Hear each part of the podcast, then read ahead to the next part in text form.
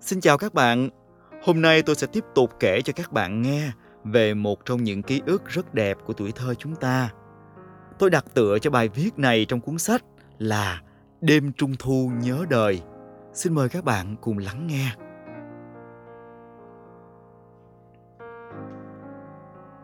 Trung thu trong ký ức của tôi luôn rất đẹp. Hồi đó quê tôi nghèo, bóng điện đèn đường chưa nhiều như bây giờ nên mỗi lần đến đêm rằm trăng sáng tỏ nhất là trăng tháng 8 sáng trưng và tròn xoe. So với tết nguyên Đán, đám con nít trong xóm tôi mê trung thu hơn nhiều. Tại vì trước đó cả tuần mấy đoàn múa lân đêm nào cũng tưng bừng khắp xóm. Đi từ nhà này tới nhà kia múa may rất đẹp. Tụi tôi thì chạy theo sau lưng ông địa bụng bự cầm cái quạt mo lâu lâu á ông địa còn cho tụi tôi ăn bánh nhưng mà chờ đoàn múa lân một thì tụi tôi nôn nao lồng đèn đến 10. Những cái lồng đèn bằng giấy kiến xanh đỏ tím vàng với hình ông sao nè, con thỏ rồi bướm bướm chiếc thuyền có một sức hấp dẫn kỳ lạ. Riêng tôi thì không cần phải mua vì ba tôi rất khéo tay. Ông tự làm còn đẹp hơn ngoài tiệm. Chừng đâu mùng 10 là ba tôi ngồi tỉ mẩn vót tre, mua giấy kiến về, rồi cắt dán. Làm cho anh em tôi những chiếc lồng đèn trung thu to hơn cả mấy cái mà người ta bán. Có năm, ba tôi còn sáng tạo khi lấy những chiếc lon sữa bò, lon bia đem cắt đục rồi ghép lại với nhau.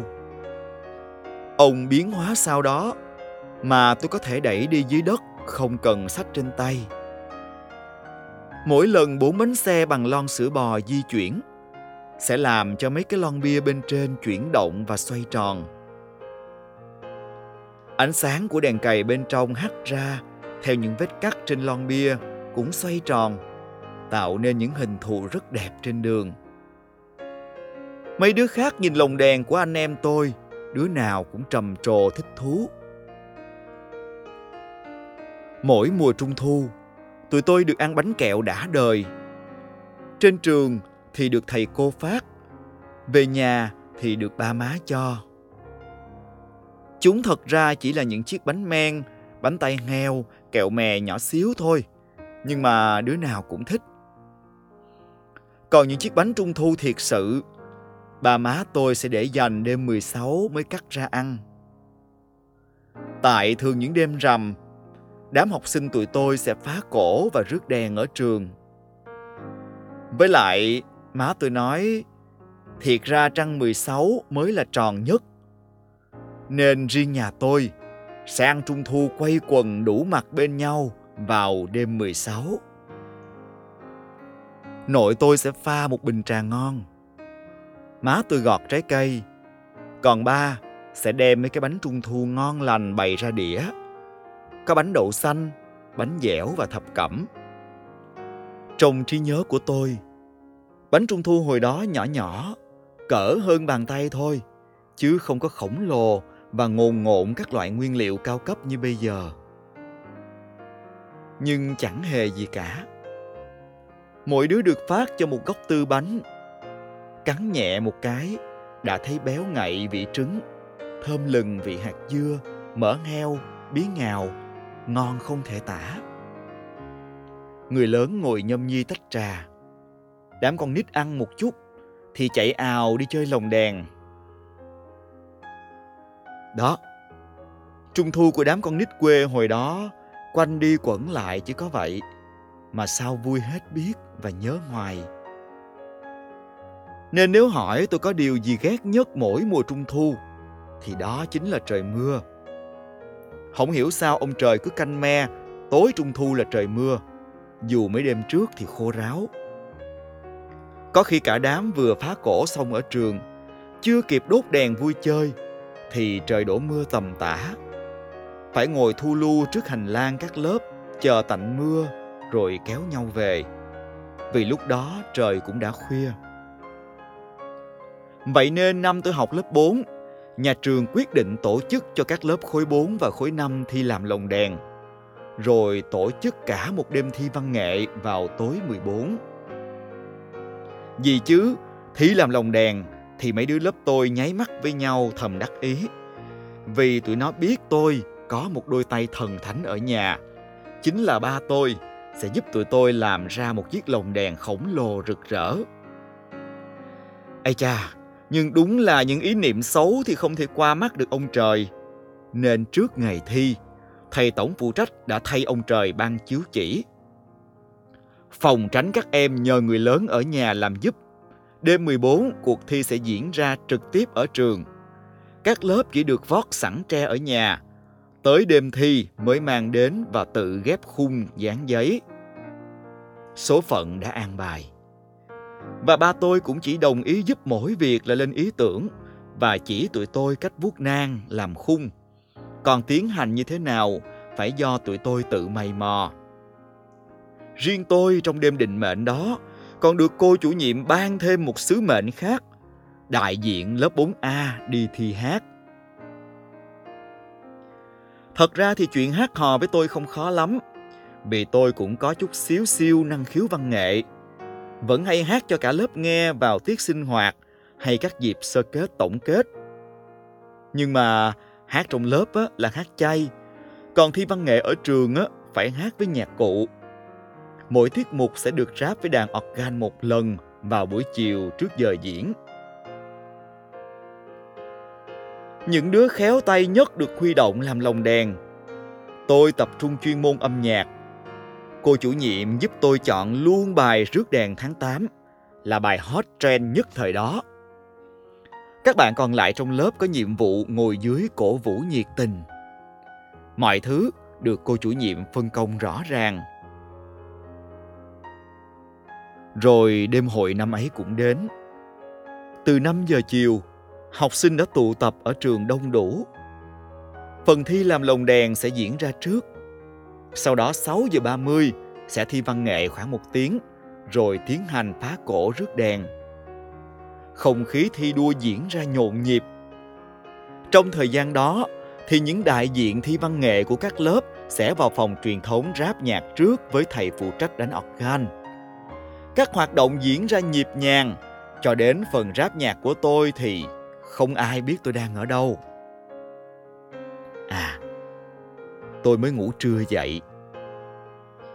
Chẳng là trưa đó học bài xong, tôi hứng chí phụ má ép kem chuối để nhân tiện ăn vụng. Đến 3 giờ chiều, tôi buồn ngủ nên định chợp mắt một chút xíu, tới 4 giờ sẽ dậy, tắm rửa rồi lên trường. Má tôi không biết tôi sẽ đại diện lớp đi thi hát, nên gần 5 giờ mới gọi tôi dậy. Khỏi phải nói, tôi cuốn cuồng thay đồ, rồi dắt chiếc xe đạp phóng như bay ra khỏi nhà. Má tôi phải gọi với lại đưa chiếc nơ để gắn lên cổ cho đẹp khi diễn văn nghệ. Rồi má cho tôi 4.000 đồng cầm theo để tối liên hoan với lớp. Khi tôi đến nơi đã qua giờ ráp nhạc, cô chủ nhiệm thấy tôi hớt hải nên cũng không nở la. Chỉ hỏi tôi đã thuộc bài hết chưa. Tôi gật đầu lia lịa Phần thi làm lồng đèn đã có kết quả.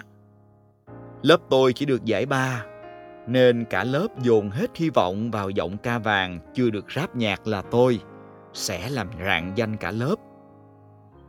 Cô giáo giúp tôi cột nơ, chỉnh lại tóc tai áo quần, rồi nói tôi là cứ tự tin lên sân khấu. Đội cổ vũ lớp 4A bên dưới đã rất sẵn sàng. Lúc đứng trong cánh gà sân khấu, tôi hồi hộp lắm Tôi đưa tay vuốt tóc, rồi thọt tay vào túi quần cho đỡ run. Lúc bấy giờ tôi mới phát hiện ra, hai tờ giấy hai ngàn má tôi cho, chỉ còn lại một tờ, do túi quần của tôi bị rách. Tờ kia không biết đã theo đường rách trôi tuột đi phương nào. Tôi cầm tờ còn lại đưa lên trước mặt mà lòng tiếc hùi hụi. Lâu lắm rồi má tôi mới cho nhiều tiền ăn vặt như vậy. Lúc đó, thầy phụ trách giới thiệu đến tiết mục rước đèn tháng 8. Tôi đang bối rối chưa kịp nhét tiền vào túi còn lại thì bị đẩy ra sân khấu luôn. Thầy organ đưa micro cho tôi rồi nói nhỏ. Lát á, thầy đệm phần nhạc dạo xong sẽ đếm một, hai, ba từ phía sau, báo hiệu cho tôi bắt đầu hát. Bên dưới lớp tôi cổ vũ nhiệt tình. Nhưng bây giờ tôi mới bắt đầu hoang mang. Thầy nói đếm một, hai, ba thì có nghĩa là sau số 3 mới vô nhạc hay là tới số 3 thì vô nhạc. Hậu quả của việc không ráp đàn đã phát huy tác dụng.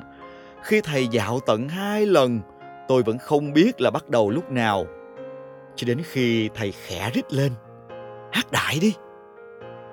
Tôi nhắm mắt hát đại và nhịp đi đường nhịp, tiếng đi đường tiếng. Thầy organ đã phải vất vả lắm mới đuổi theo được nhịp hát của tôi. Nhưng mà cao trào tới đây chưa dứt. Lúc hát được nửa bài thì tôi mới nghĩ đứng một chỗ hát thì có vẻ hơi chán, chắc sẽ bị điểm thấp. Nên tôi bắt đầu bước qua bước lại, di chuyển trên sân khấu và giơ tay minh họa cho sưng động. Khi những ngón tay mềm mại của tôi bung ra, cũng là lúc tờ hai ngàn trên bàn tay ấy rớt xuống đất và bay đi đâu mất tiêu. Tôi thất kinh hồn vía. Trời ơi, không thể nào để mất luôn tờ tiền quý giá còn lại. Vậy là tôi vừa hát, vừa đảo mắt xuống chân và đi khắp sân khấu. Nhưng mà trời tối thui, đèn sân khấu cũng chỉ chiếu sáng bên trên, nên tôi không thấy gì cả. Khán giả bên dưới cũng bắt đầu không hiểu vì sao ca sĩ cứ vừa hát vừa loay hoay cúi xuống như đang tìm kiếm một thứ gì. Khi bài hát gần kết thúc, tôi thất vọng không thấy tờ hai ngàn đâu. Đứng thẳng người lên, hát mấy câu cuối cho xong. Thì bất chợt, tôi nghe tiếng nói của một đứa nào đó ngồi hàng đầu sát sân khấu la lên. Ê, đâu ra tờ hai ngàn rớt dưới chân tao nè mày. Tôi vừa nghe có thế thì không còn nhớ mình đã đang hát gì để kết bài nữa. Chỉ có khán giả là nghe rõ mấy chữ tôi gào trên micro. Ê, trả cho tao! Cả sân trường cười rân trời. Và các bạn cũng xin đừng đoán là đêm đó tôi đạt giải mấy. Sau đêm thi văn nghệ, tôi bị chọc quê quá xá. May nhờ cô chủ nhiệm la mấy đứa bạn mới thôi chọc. Cô nói, thi làm lồng đèn hay thi văn nghệ, chủ yếu vui là chính. Đạt giải hay không không quan trọng. Điều cốt yếu là cả lớp đã đoàn kết với nhau và có mặt đông đủ để đón trung thu. Mỗi năm chỉ có một lần mà thôi. Tôi còn nhớ đêm đó không có mưa. Lát sau, đám học trò quê mãi mê ăn bánh kẹo, đốt lồng đèn và xem múa lân xong là đứa nào cũng quên hết chuyện xấu hổ của tôi lúc nãy. Mùa trung thu sau, tôi lại được cử đi thi văn nghệ. Nhưng mà các bạn ơi, năm đó tôi có ráp nhạc đàng hoàng.